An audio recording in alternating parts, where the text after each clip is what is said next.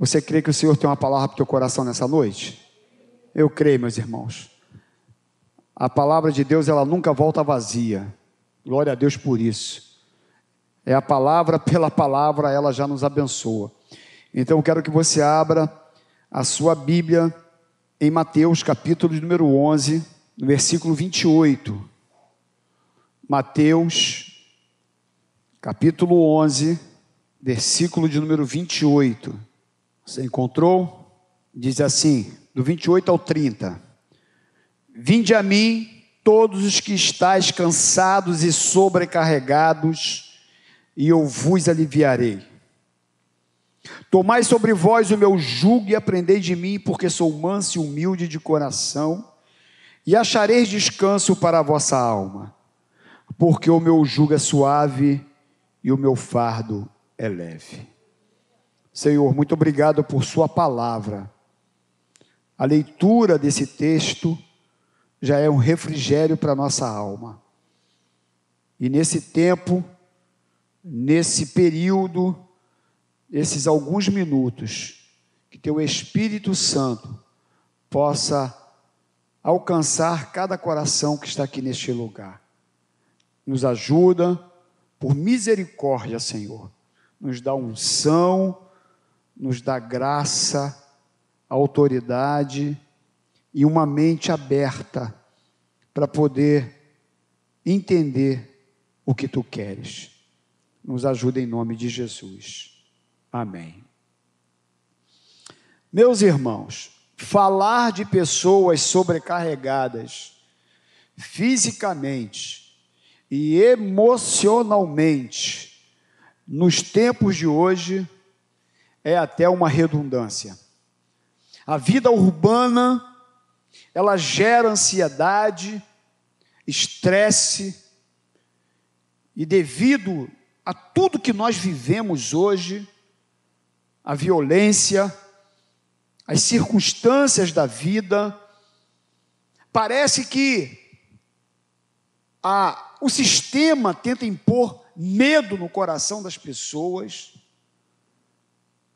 é o Covid, e é o Covid, e é o Covid, e morreu, e morreu. Aí daqui a pouco não é Covid, agora é crise hídrica, falta água, a luz vai subir. Aí quando começa a chover, eles vão ver agora o que, que eu vou falar para aterrorizar o coração das pessoas. Parece que é um sistema onde se alimenta de medo nas pessoas. É um sistema que se alimenta de ver as pessoas dependentes da, da mídia, da internet, e é um, uma geração de, de informações que aflige a alma, aflige o coração, fora as circunstâncias que nós já vivemos, adversas, normais da vida. Problemas que muitas vezes parece que ficou lá atrás, mas que cisma de nos acompanhar, de nos perseguir. Parece de vez em quando ele ressuscita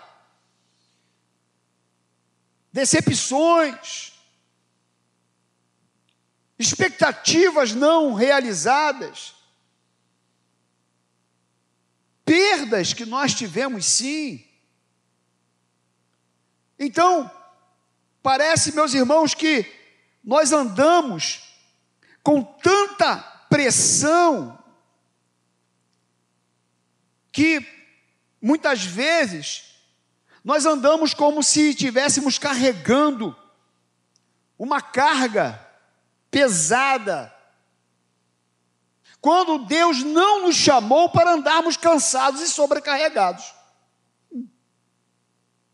Deus não quer nos ver suados. Aí, pastor, suados? Onde tirou isso? O pastor Messias Anacleto Rosa, uma vez pregando em um dos nossos retiros, quem conhece aqui o pastor Messias Anacleto? Levanta a mão, deixa eu ver. É, bastante gente não conhece. Pastor Messias Anacleto, ele deve estar com 90 e poucos anos agora, né? Eu acredito que por aí. E o pastor Messias Anacleto Rosa, eu o admiro, porque eu tenho dificuldade, eu quero confessar, de às vezes ser um ouvinte de um pregador que prega sempre no mesmo tom.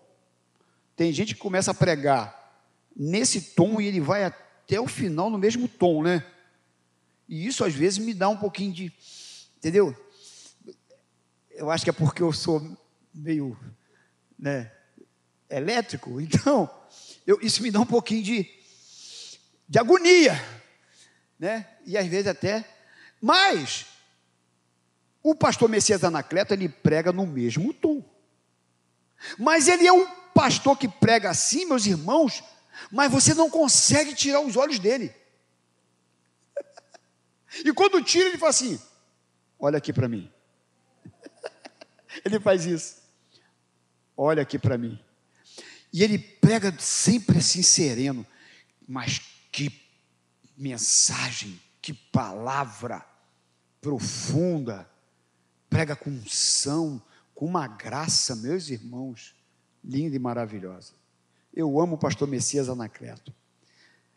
E aí, então, uma dessas pregações, ele citou Ezequiel 44, 16 a 18, que diz assim: olha só o texto: Eles entrarão no meu santuário e se chegarão à minha mesa para me servirem e cumprirão as minhas prescrições. Será que quando entrarem pelas portas do átrio interior, usarão vestes de linho, não se porá lã sobre eles, quando servirem nas portas do átrio interior, dentro do templo, tiaras de linho lhes estarão sobre a cabeça e calções de linho sobre as coxas, não se cingirão, a ponto de lhes vir suor. Olha só que está dizendo aqui? Que os sacerdotes iriam servir de uma forma que eles não estivessem suados, como quem estava agitado, mas iam servir com roupas leves e com serenidade. E a grande questão, meus irmãos, é que nós, como sacerdotes, sacerdotes, muitas vezes ficamos numa correria louca, com tantas coisas que nos pressiona, e achamos que podemos resolver, quando na verdade nós não damos conta. Isaías 57, 10 diz assim: Na tua longa viagem te cansas, mas não dizes, é em vão. Achas o que buscas, por isso não desfaleces. Então Deus não nos chamou para o ativismo, Ele nos chamou para um pastoreio que requer atenção e cuidado. E algumas situações geram cansaço. É ou não é, meus irmãos? Fala aqui para mim se é só eu, que às vezes me sinto cansado, às vezes me sinto exaurido, às vezes eu me sinto né? por tantas coisas que a gente se envolve e tenta resolver, e até mesmo por conta de decepções, né? decepções com pessoas, perdas, como eu falei. Então, como nós estamos nos conduzindo? Talvez algumas atitudes nossas estejam nos deixando muito cansados. A agenda cheias pode ser motivo do nosso cansaço. Então precisamos urgentemente revisar o nosso estilo de vida. E meus irmãos, impressionante como quando você começa a sentir muito esgotado, muito cansado, porque o cansaço acaba é, é, sendo externado por mim e por você. Não é, Regiane? O cansaço acaba sendo externado. Às vezes o cansaço aqui dentro mostra aqui fora no olhar, no seu comportamento, nas suas atitudes, na sua forma de falar. E muitas vezes o cansaço na sua forma de falar afasta as pessoas. Porque você está tão cansado e tão esgotado e tão, assim, sabe, exaurido, então sem perspectiva, então achando que, sabe, não tem mais forças. Você acaba externando isso e você acaba afastando as pessoas de você, porque a sociedade é assim. Ela quer pessoas que estão bem, que está tudo bem com ela, que não tem problema, que está com dinheiro, igual a Dolores. Então as pessoas querem andar de perto de pessoas assim. Mas quando você externa o seu problema, a sua dificuldade, seu cansaço, as suas aflições, as suas angústias, o seu estresse, as suas lutas, as pessoas já dão um passo atrás.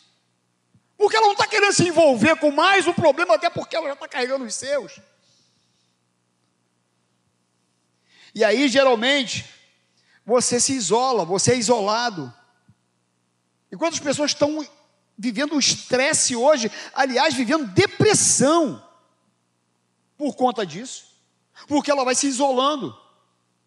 E quando você vê a pessoa está lá, sem amigos, sem ninguém perto, sem ninguém junto, e a pessoa sozinha, dentro de um quarto, muitas vezes, não tendo força para reagir para sair, para lutar. E aí, meus irmãos, não é atraente você estar perto de pessoas que às vezes está fraca. As pessoas não querem ficar perto do fraco. As pessoas querem estar perto do forte. Mas o fraco, as pessoas não querem. E aí então, para eles você é uma influência negativa. Você é uma influência que não é boa. Quando na verdade o que ele está precisando é que você realmente se aproxime dele. O que ele precisa justamente é de socorro. Mas as pessoas não querem isso. Mas aí o lindo é que quando, mesmo que as pessoas nos rejeitem, ou não se importem, ou não, não sabe, ou não consegue compreender, entender a dimensão da minha luta, do meu problema. Há um Jesus que me conhece e sabe como está o meu coração. E sabe o que eu preciso. Por isso que em Mateus 12, 20, ele cita Isaías 42, 3, que ele diz assim: Ele não esmaga a cana quebrada, nem a torcida que fumega. a cana quebrada e a torcida que fumega. A torcida que torcida é aquele, né? não é a torcida do Flamengo, não. A torcida do Flamengo fumega, mas não é, não é a torcida do Flamengo. É a torcida e é aquele paviozinho da lamparina, que às vezes só tão. aquela centelhazinha, aquele foguinho baixinho, quase apagando.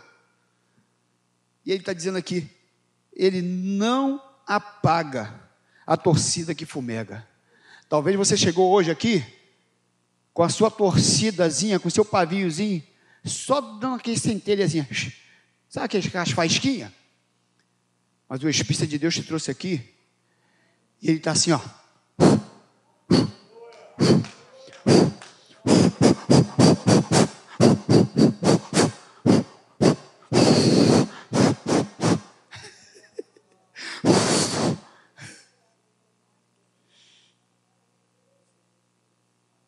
Sabe por quê? Porque Jesus vê nas pessoas valor. Não é como nós homens, que às vezes distanciamos de quem está mais precisando que nós nos aproximemos. Ele não te descarta. Ele é paciente com o debilitado. O ser humano é frágil e não deve ser descartado. Jamais. Deus ele quer nos renovar, nos dar descanso. E ele realmente dá descanso, meus irmãos, numa dimensão que nós não conhecemos. E você está aqui nessa noite é porque ele tem te dado essa força. Mas está pequenininha, mas Ele está te dando força. Por isso que você está aqui hoje. Isaías 35, de 3 a 4, diz assim: Fortalecei as mãos frouxas e firmai os joelhos vacilantes. Fortalece aí, meu irmão, minha irmã. Firma esse joelho aí. Fica de pé. E mais, se for necessário, seja um agente abençoador. Ajude quem está com as mãos frouxas e com os joelhos vacilantes. Dizei aos desalentados de coração: sede fortes, não temais, eis o vosso Deus. Esse versículo é lindo. Nesses momentos, mesmo muitas vezes, com a pouca força que você tenha, o seu lugar é no Senhor.